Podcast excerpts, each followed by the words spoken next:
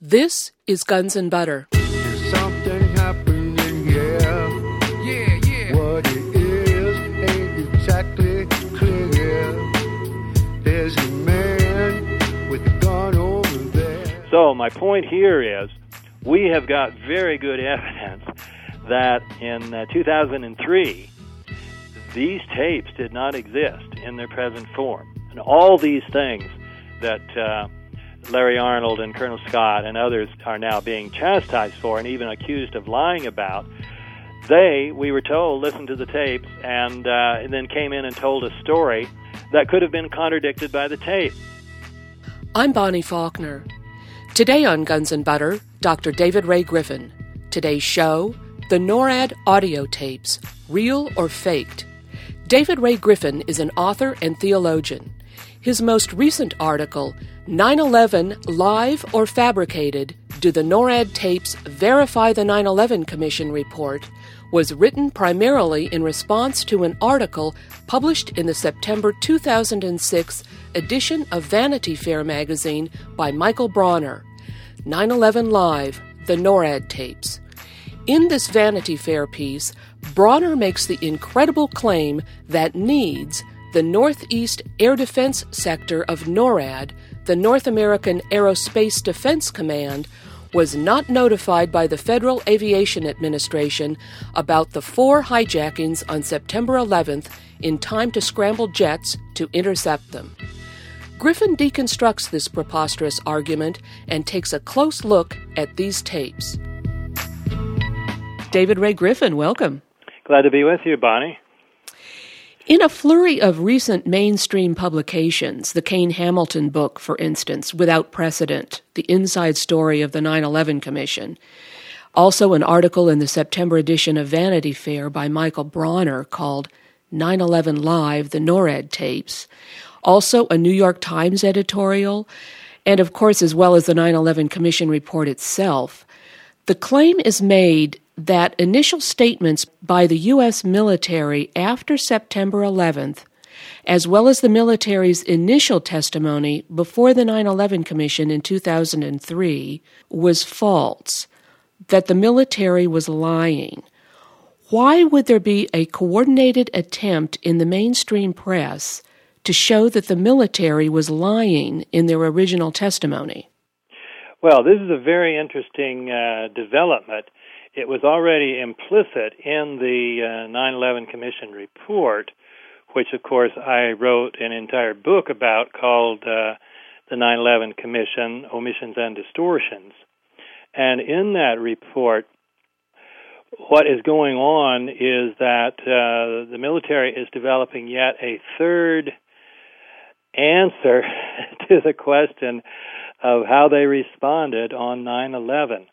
The first answer was given by General Myers and also by Mike Snyder, a spokesman for NORAD, was that the military didn't send any planes up until after the Pentagon was struck. So that means far more than an hour went by after the first signs of trouble with the first plane before the military scrambled planes, whereas the normal procedure is that when there are signs of trouble, there are 2 jets on a plane's tail within 10 to 15 minutes.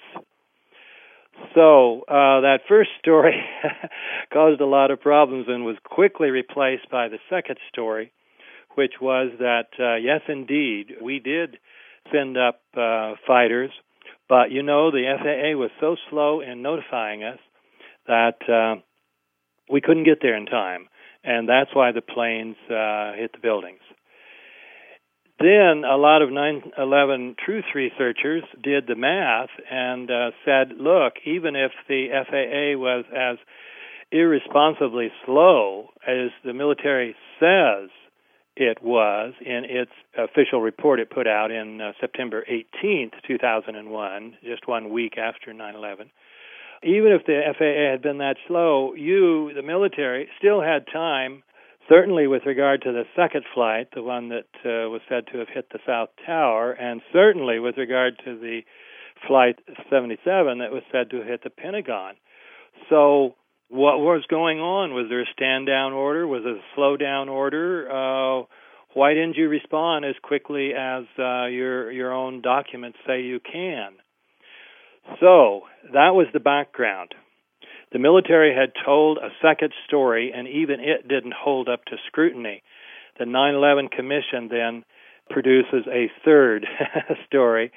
The third story is that with regard to flight, the latter three flights, 175, 77, and United 93, the one that is said to have crashed in Pennsylvania, the FAA didn't ever notify the military until after the planes had crashed.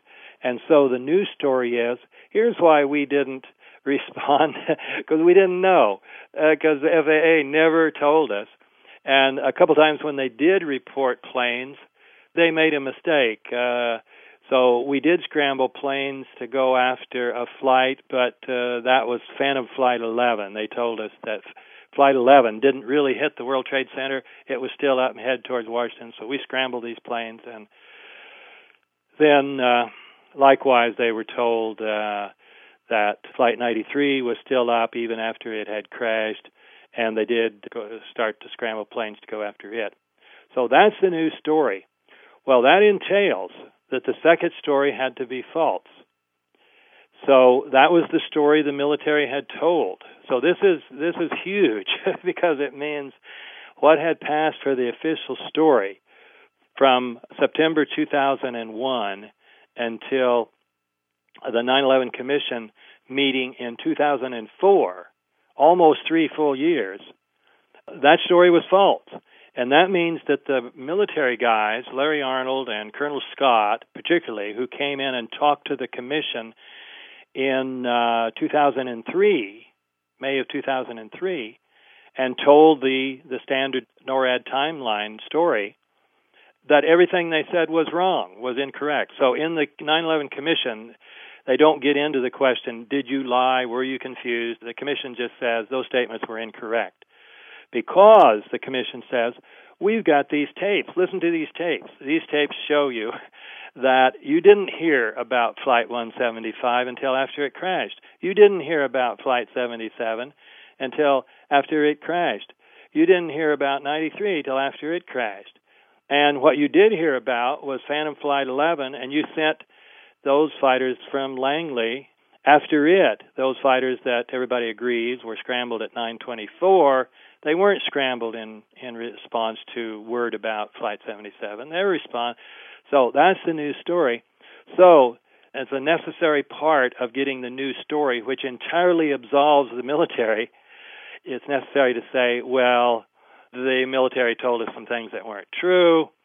Now, the new development is, and this was what goes beyond the 9/11 Commission report, the members of the commission are now speculating out loud, and including Kane and Hamilton in their book, Without Precedent, that they can't see how these military guys could have been confused.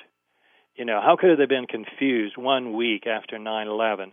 And particularly when they went back and reviewed these tapes that were played to the commission in 2004, they listened to those tapes back in 2003. They couldn't have been confused. They must have been lying. Well, why? You know? So that's the new story, and that's what's gotten the attention. And a lot of people have misinterpreted this and said, look, now the commission's getting tough, and they're really hitting the military. But, you know, it's all smoke and mirrors. This is the military's new story, which the military is using the 9/11 Commission to tell, and going through all these games of saying, well, you pulled us out of it, you subpoenaed our NORAD files, and you learned that we lied. Well, they didn't really lie, they were just confused. And so that's what's going on.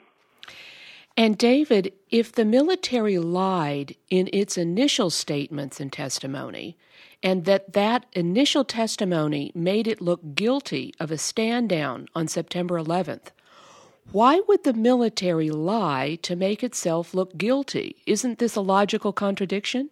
Yeah, this is the absurdity of the new story, which nobody in the public has questioned. Now, I've written an entire article on this in response to Bronner's article, primarily in the Vanity Fair, I did submit it.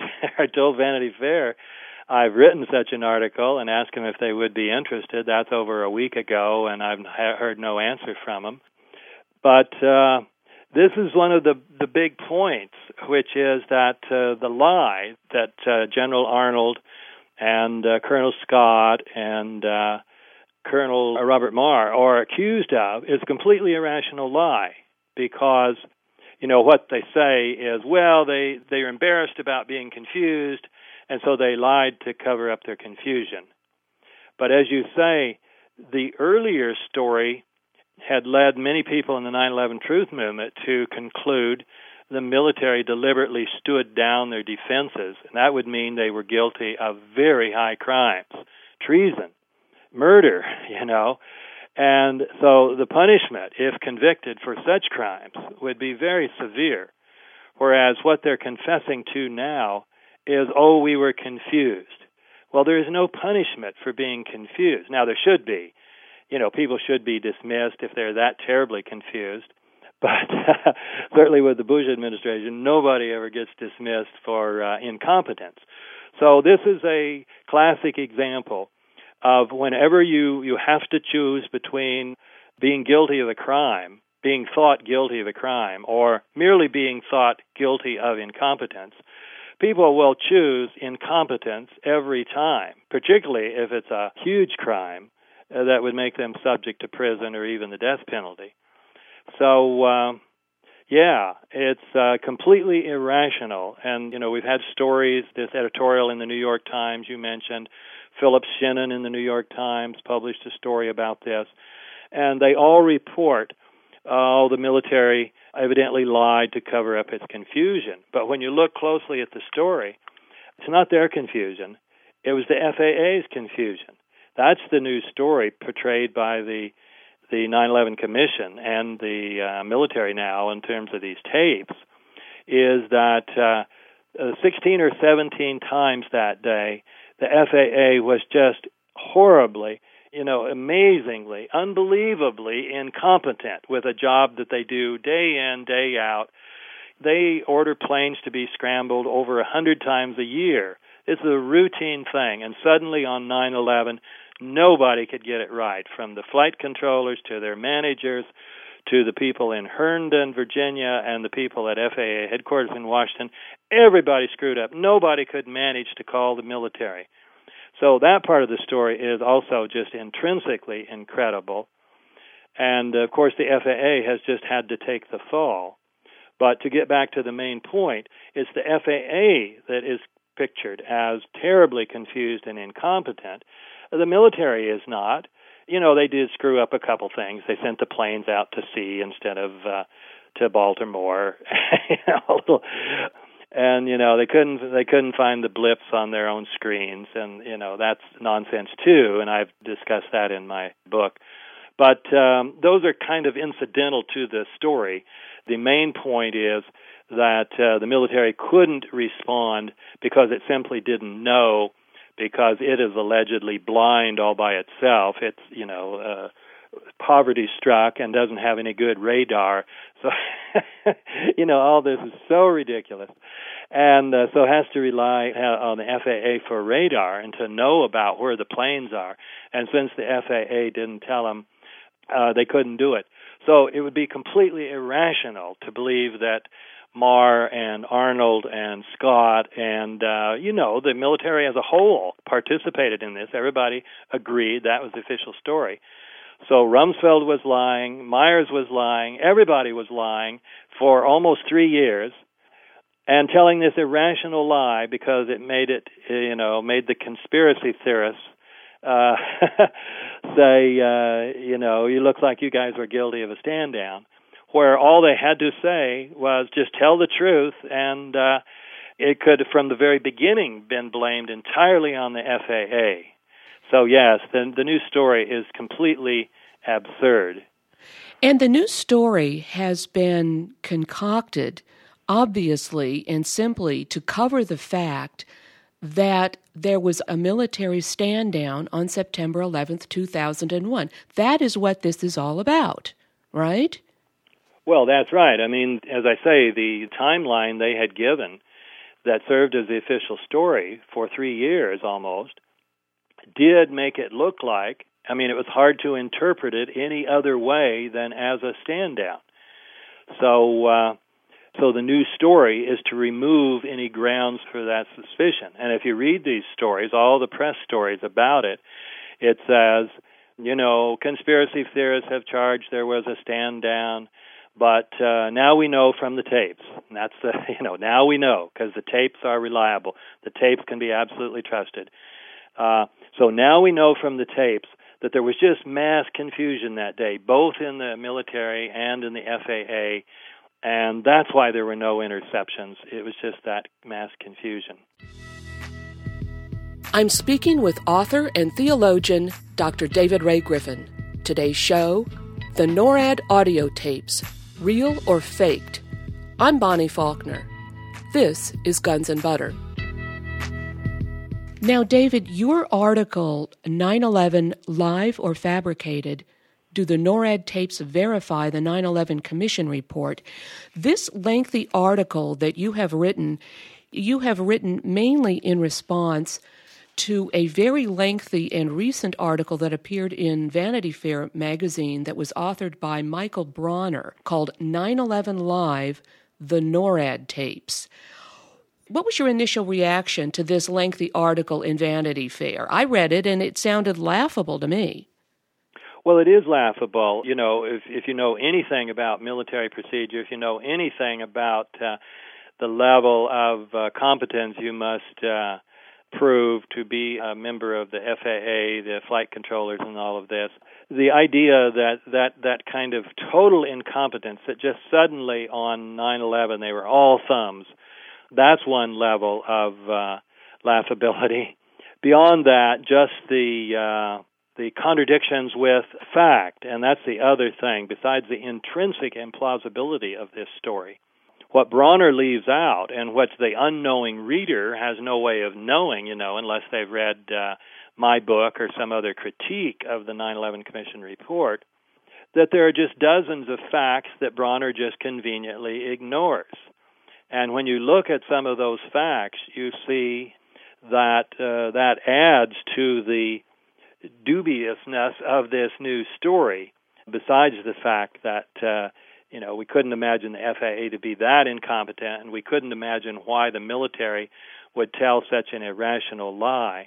But also there are all these other facts. For example, let's just take the earlier story the military had told, let's say with Flight 175, the one that was said to crash into the South Tower. NORAD had earlier said that the FAA notified it about, at 8:43, about that flight being hijacked, where the news story is that they didn't know until 9:03, that is when it crashed. So that's a 20-minute difference. Now, why in the world, if the truth was that the FAA didn't notify it until 9:03, why would they have said back on September 18th, 2001, and then continued to repeat for years after that, that they had been notified at 8:43. Secondly, Captain Michael Jelinek, who's a Canadian who was in charge of the NORAD at Colorado that day, there's a story in a Canadian newspaper that reports that he was watching Flight 175. See, allegedly they didn't even know that 175 was hijacked until after it had crashed. And yet the story says Jelinek was watching Flight 175 when it crashed into the South Tower of the World Trade Center. And that he was talking to people at NEADS, and that's what Bronner's story, of course, is all about, the workers on the floor at NEADS, the northeast sector of NORAD, which is where all the action occurred on 9/11, that part of the country. And Jelinek was on the phone with somebody at NEADS, and Jelinek says, "Is that the flight you were watching?" And the person at NEADS said, "Yes." So we have that contradiction. Furthermore, we have this report from Laura Brown, who is a communications person for the FAA, And she had written this memo that I cite many times in my book. This is the most important memo. And she says that within minutes of the first attack on the World Trade Center, which, of course, was about 8:46, the FAA set up a phone bridge or teleconference with the military, and they hooked, 5 or 6 agencies together. She said that was within minutes, so that would mean at about 8:50. So, and at that time, they talked about all flights of interest. So that at 8:50, the military would have known everything the FAA knew, and they agree the FAA knew about Flight 175. They just didn't tell the military. So this says they would have had 13 minutes, which would have been plenty of time to intercept. So that's just about Flight 175. If you go to the other flights, 77 and 93, you find even more contradictions between the news story and then facts that were well established in the record for several years and, were the stuff of all the stories that the newspaper... So it's very strange now that the press is just rolling over and saying, oh, you mean all those hundreds of stories we wrote in those years, they're all false. Okay, as if that wouldn't be grounds for going in and doing real research and saying, well, now why... but everything hinges then on these recently released tapes. And these tapes seem to show the news story is true, therefore the news story is true, so we can just get rid of all the contradictions that were told before. We can ignore all the evidence that seems to count against it. We can ignore the inherent implausibility of this news story. The new tapes say it, therefore it must be true. David, let's talk about these new tapes, these NORAD tapes. And, of course, NORAD is the North American Aerospace Defense Command. When did these audio tapes first appear? And also, of course, the Vanity Fair article, 9/11 Live, the NORAD tapes. This whole article and this new story is based on supposed audio tapes that were made by NORAD. On September 11th. Exactly. So the whole assumption is, of course, that they're authentic, that they were the actual tapes from that day, which, and you asked then, when did they first become public? Yes. At the 9/11 Commission meeting, and one of its meetings in 2004. So prior to that, there is not the slightest bit of evidence that these tapes existed. And in fact, there is evidence that they did not exist, that is, in their present form, because, Bronner reports that the commission reports, 9/11 commission reports, that before Larry Arnold and Colonel Scott and Marr and the others testified to the commission, they reviewed the tapes. That would have been in 2003. Probably, April or May. And they showed then no sign at that time of knowing any of this controversial stuff that's on the tapes. So in the 9/11 Commission, Richard Ben-Veniste really took Larry Arnold to task. Now, Larry Arnold, was a general. He was Mr. Big that day. He was in charge down in Florida. So he was in charge of NORAD for the continental United States. So he's very big. And yet, he knew nothing about this so-called Phantom Flight 11. So Ben-Veniste says to him, well, when you testified to us back in 2003, you didn't tell us anything about Phantom Flight 11.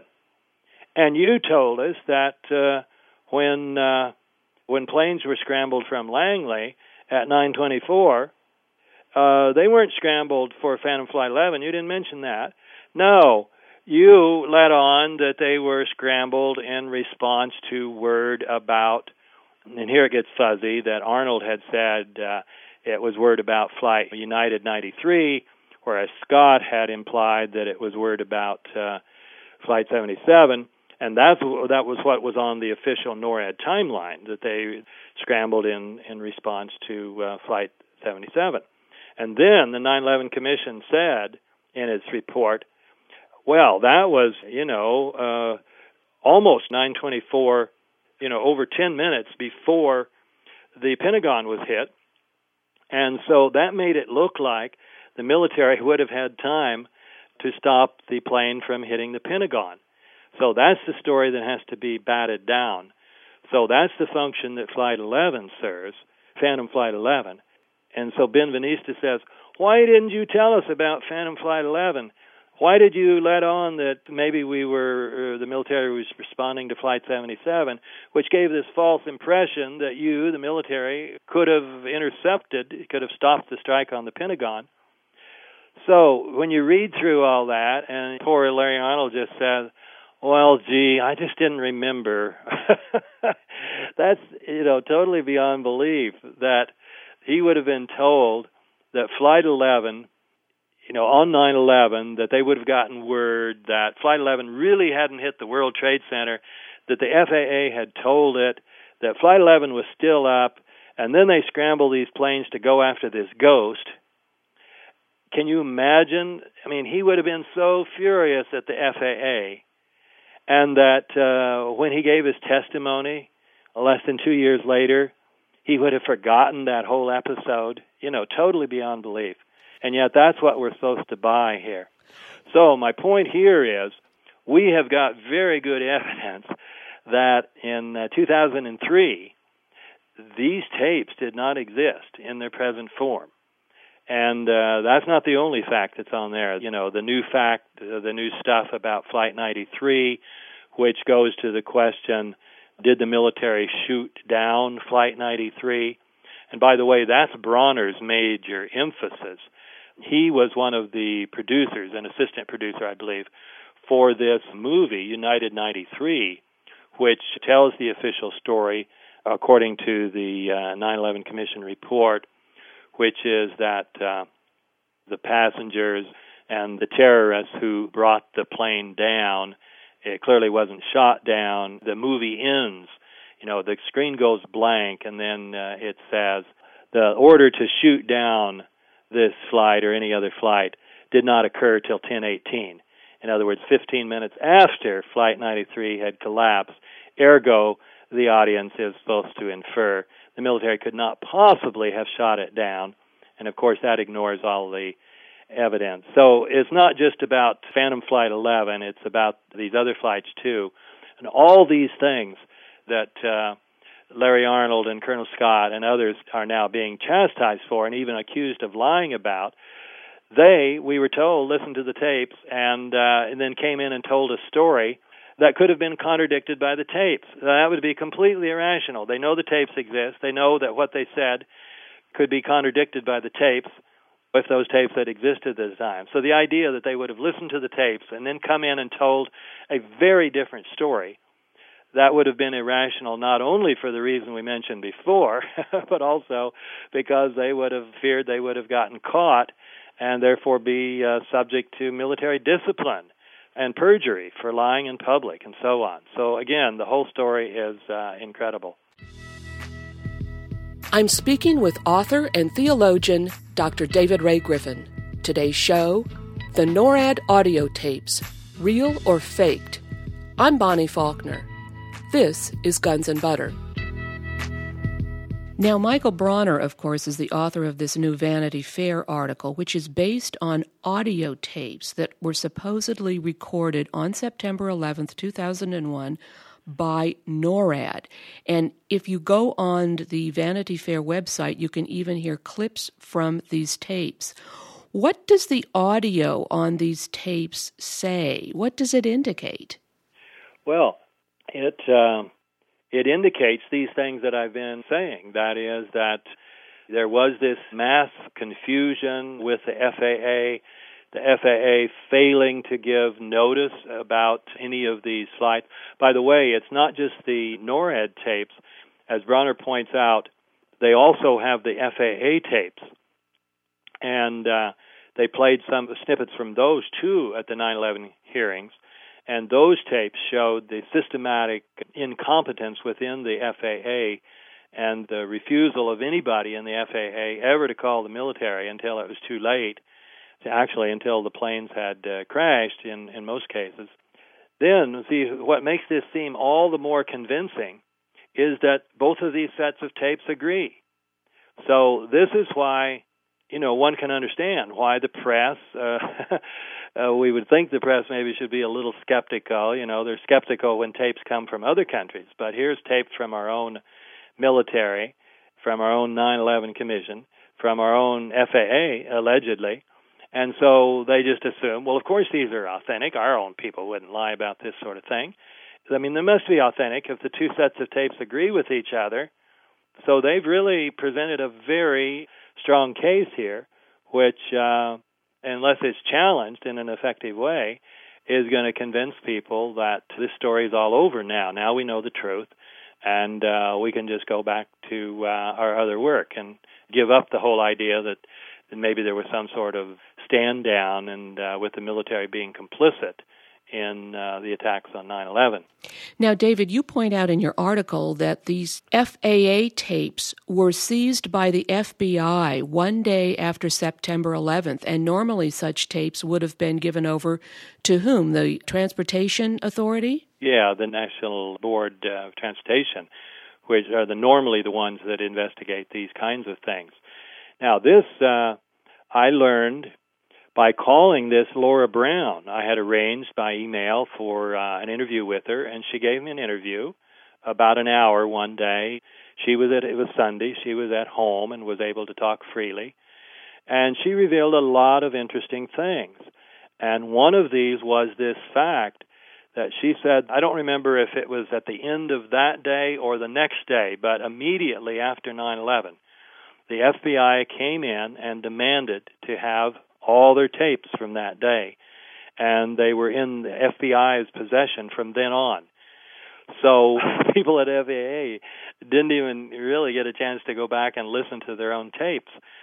But the main point is they were in the hands of the FBI from 2001, September on. So if anybody is suspicious that the FBI would use its own labs to doctor tapes, there was certainly plenty of time. There was 3 years, almost 3 years, before these tapes were played publicly for the 9/11 Commission. Doesn't all of this raise the question, then, indeed suggest very strongly that the tapes, both sets of tapes, the NORAD tapes and the FAA tapes, are fake? Yes, and many people would say, well, how could that be? And none of these stories have mentioned something that is quite well known, which is now that the military intelligence agencies have the capacity for voice morphing.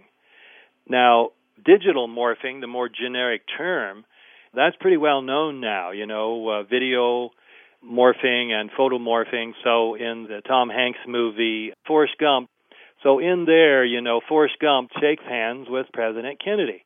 Well, we're all very familiar with that now, so we know that seeing is no longer believing because all this amazing stuff can be done. But there's also voice morphing. And back in 1999, 2 years before 9/11, an article in the Washington Post by William Arkin laid this out, what was possible already then. And he gave an example of a demonstration that he heard that General Carl Steiner, who was former Commander-in-Chief of U.S. Special Operations Command, was heard making a statement that began, "Gentlemen, we have called you together to inform you that we are going to overthrow the United States government." And if you had heard that voice, and if you had known Carl Steiner, you would have sworn he said that.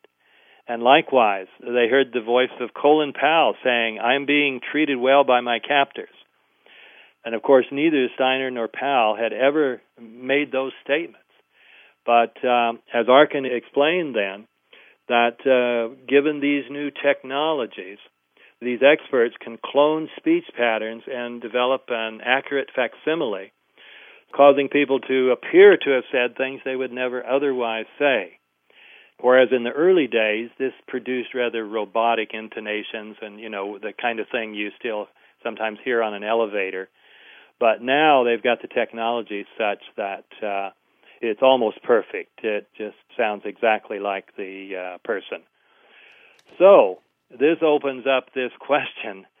I mean, certainly it shows it is possible that these tapes, given the long period of time there, that the NORAD tapes were, of course, in the military's own hands, and the FBI had the FAA tapes, and so both sets of tapes could have been put in the same laboratory and made to agree with each other.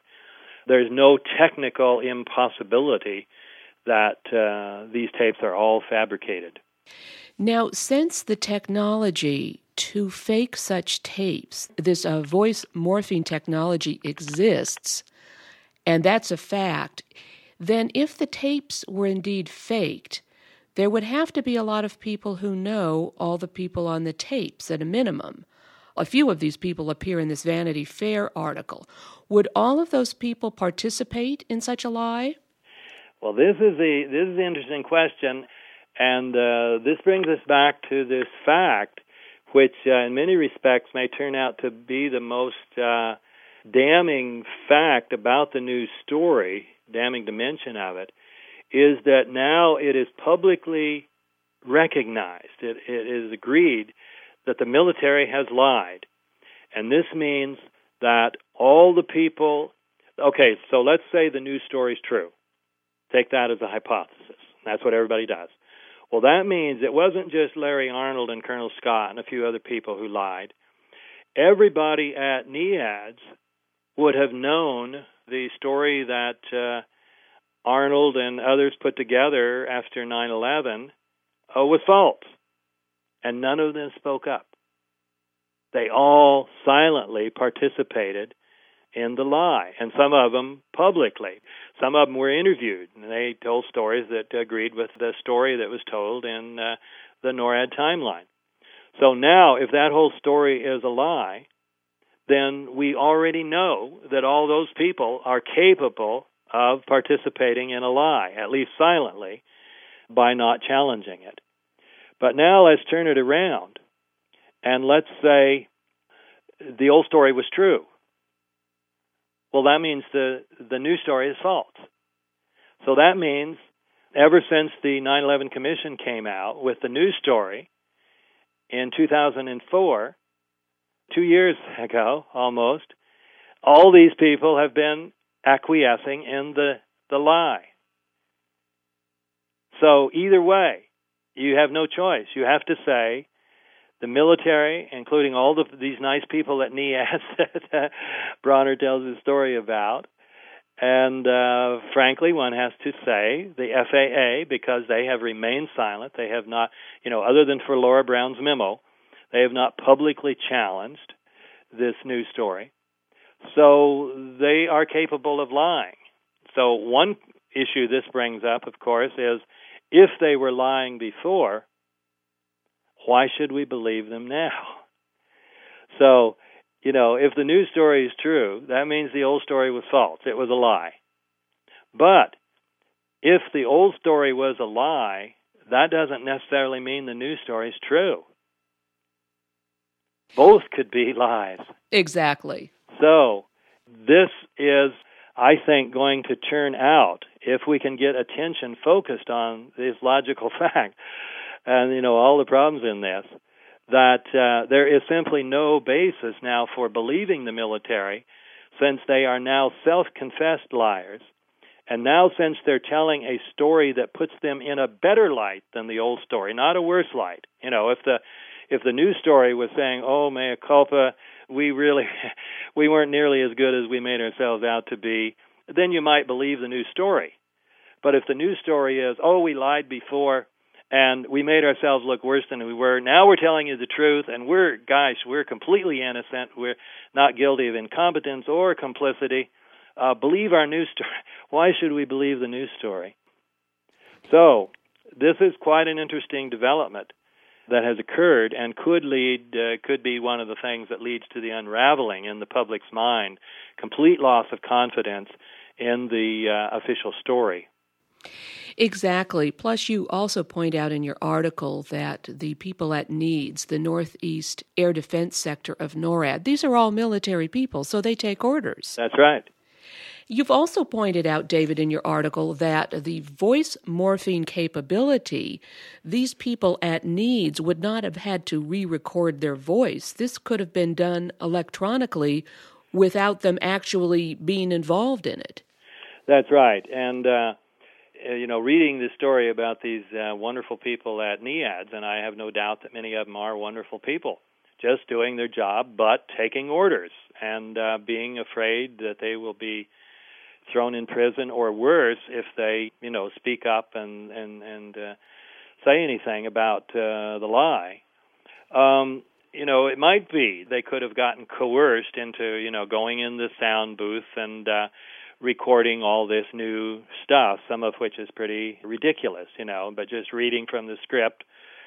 But that would be a level of participation in the lie that some of them might have balked at. And so there's no necessity to think they did that. Their voices are recorded, so all you need is a few minutes of somebody's voice, and these technicians then can make them say virtually anything. And so these people didn't have to participate actively in it. Their share in the lie is simply keeping quiet. So for many people, I think that'll make it much more believable that all these people participated simply in kind of a passive acquiescence. Now, these audio tapes, the NORAD tapes, they indicate when you listen to the audio that NORAD, the military, was not even notified of any of the hijackings until all of the planes had either hit their targets or crashed. And that's just simply not believable. Isn't it standard operating procedure that within 1 minute of something going wrong in a flight, that the FAA then contacts the military? That's right. Yeah, you see, you have your regular standard signs of a plane being in trouble, that it has gone off course radically, you've lost radio contact and can't get it back, or the transponder has gone off. In some of these cases, they hit the trifecta, all three happened, and yet we're told they still didn't call the military. They would sit around debating, hey, you think it's a hijack? Oh, I don't know. Do you think we ought to call the military? Gee, I don't know. And these, I say, are highly professional people. We have records. We have the statements of FAA in the past, many news stories that report that they regularly performed this over 100 times a year. And it wasn't just scramble order, it was interception. So the whole thing happens. Mike Snyder said, interceptions are routine. We have figures that even show that some years there were maybe several hundred interceptions. So this is all very routine stuff, yes. So to believe that suddenly on 9/11 they just couldn't bring themselves to call the military, or they couldn't think straight, or it's beyond belief. Yes, so the tapes, I say, are just intrinsically incredible. I'm speaking with author and theologian Dr. David Ray Griffin. Today's show, the NORAD audio tapes, real or faked. I'm Bonnie Faulkner. This is Guns and Butter.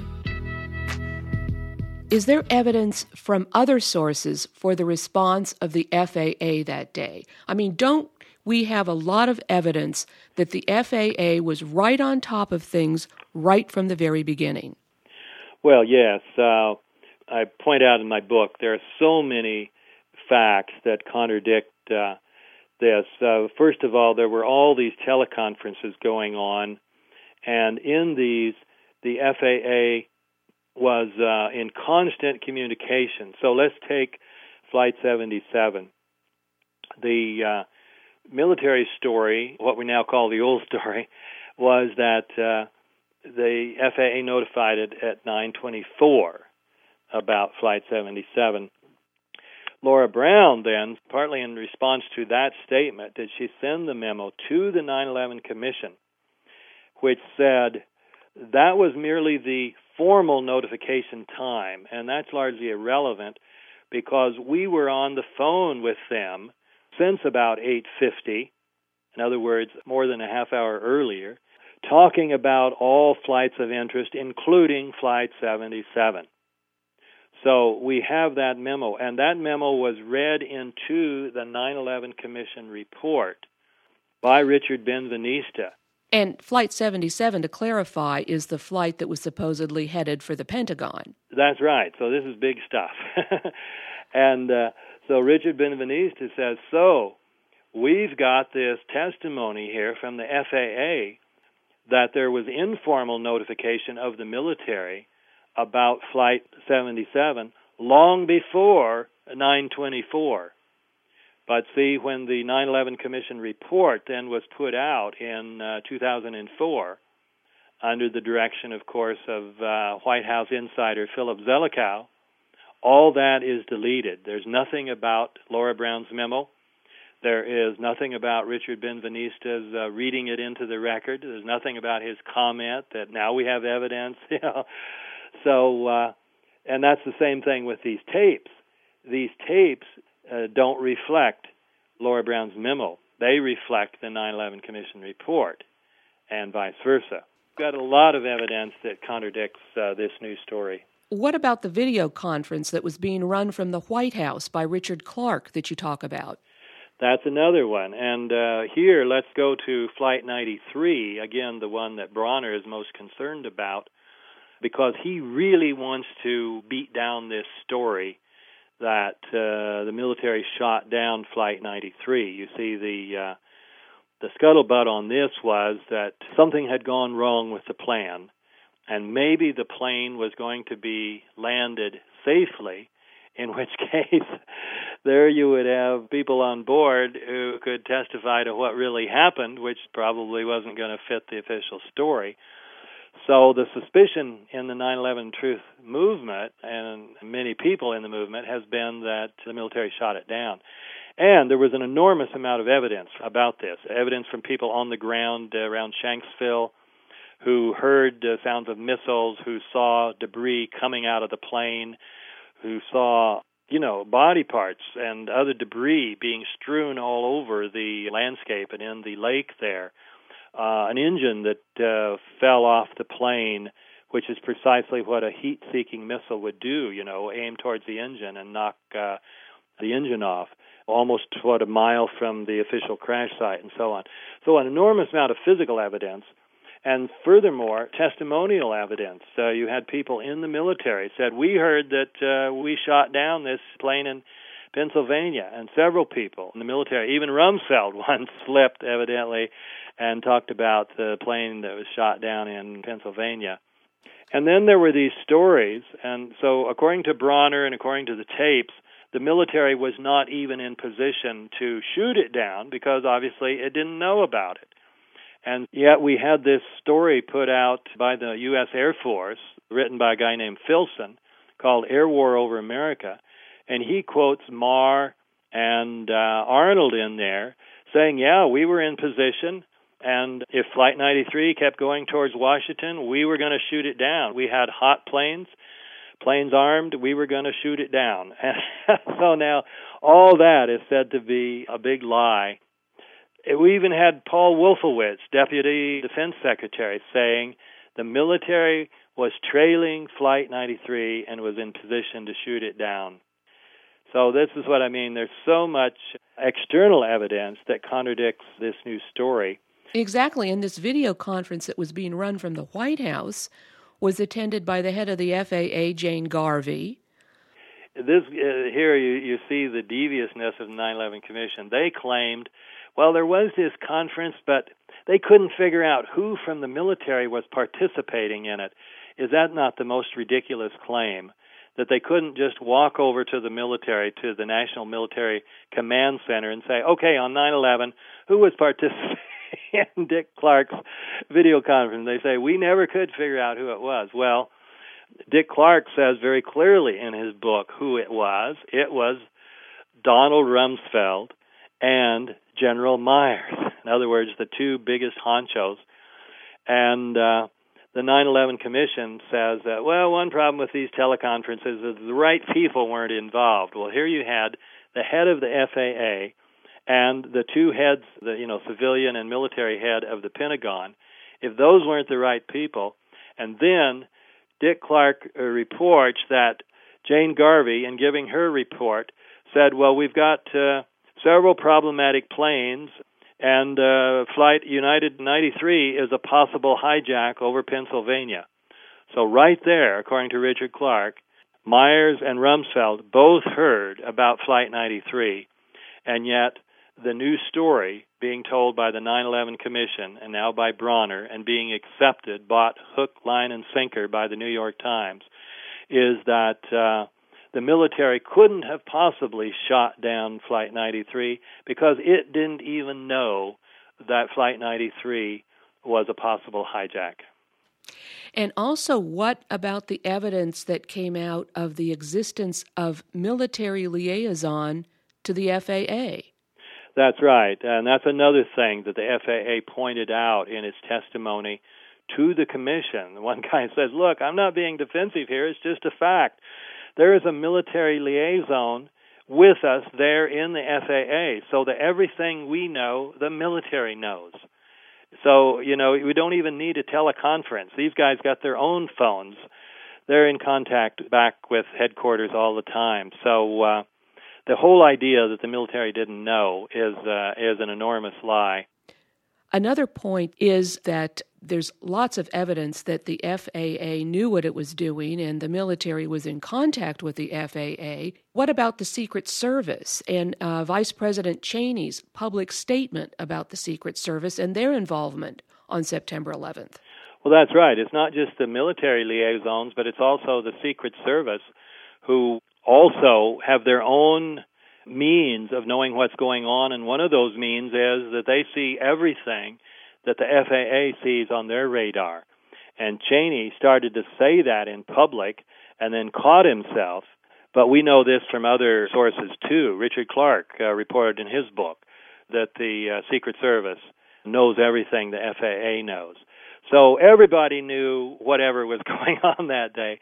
And see, the Secret Service also has the power over Washington, at least, to scramble airplanes. In fact, it said they did that day, that the first planes that went up were actually scrambled by the Secret Service.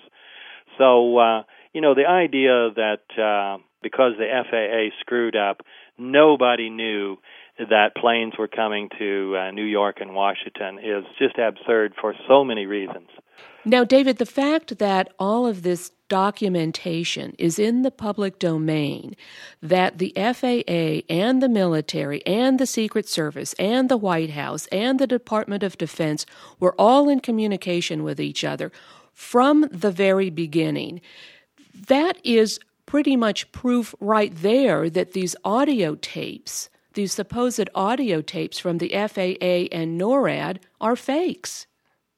Well, that's right. I say we've got so many lines of evidence that suggest that they are fakes, that the fact that they have just been so quickly accepted without any critical scrutiny whatsoever so far is really beyond belief. But that's the condition we're in this country, where the mainstream press simply abdicates its responsibility to show proper skepticism and really do serious investigation about stories like this that are so convenient. You have to remember here, people would say, gee, come on, would they go to all that work? Well, think about what we're talking about here. We're talking about an operation which has, just in pure monetary terms, we're talking about already hundreds of billions of dollars that have been poured into the military-industrial complex on the basis of 9/11. We're also talking about two wars that have been launched and others that probably would have been launched already if these wars had gone better. Also, we are talking about treason. We're talking about mass murder. So if this alternative theory is right about what really happened on 9/11, then the Bush administration, the military, and military intelligence in particular, there would be no limits to what they would do in terms of expenditure of time, technology, money, coercion to get the story so that it looks like that the military is completely blameless and is not guilty for treason, murder, and so on. Something happening here. Yeah, yeah. What it is ain't exactly clear. There's a man with a gun over there. I've been speaking with author and theologian Dr. David Ray Griffin. Today's show has been The NORAD Audio Tapes, Real or Faked? David Ray Griffin has written 3 important books on the subject of September 11th. The New Pearl Harbor, Disturbing Questions About the Bush Administration and September 11th. The 9/11 Commission, Omissions and Distortions, A Critique of the Kane-Zelikow Report. And his most recent, Christian Faith and the Truth Behind 9/11, which has been described by reviewers as the best book yet on September 11th. Griffin is also co-editor of a volume of essays, 9/11 and American Empire, Intellectuals Speak Out, which features, in addition to himself, authors Karen Kwiatowski, Stephen Jones, Kevin Ryan, Peter Dale Scott, Danielle Ganser, Morgan Reynolds, Richard Falk, John McMurtry, Ola Tunander, and Peter Phillips. David Ray Griffin's books are available at Amazon.com. Today's program was produced by researcher Todd Fletcher. Guns and Butter is edited and produced by Bonnie Faulkner and Yaro Mako. Our engineer is Bonnie Bone. To leave comments or order copies of the show, call 510-848-6767, extension 628. Email us at faulkner@gunsandbutter.net or visit our website at www.gunsandbutter.net. That we live in, G, and our new world order is about to begin. You know what I'm saying? Now the question is, are you ready for the real revolution, which is the evolution of the mind? If you seek, then you shall find that we all come from the divine. You dig what I'm saying? Now if you take heed to the words of wisdom that are written on the walls of life, then universally we will stand, and divided we will fall, because love conquers all.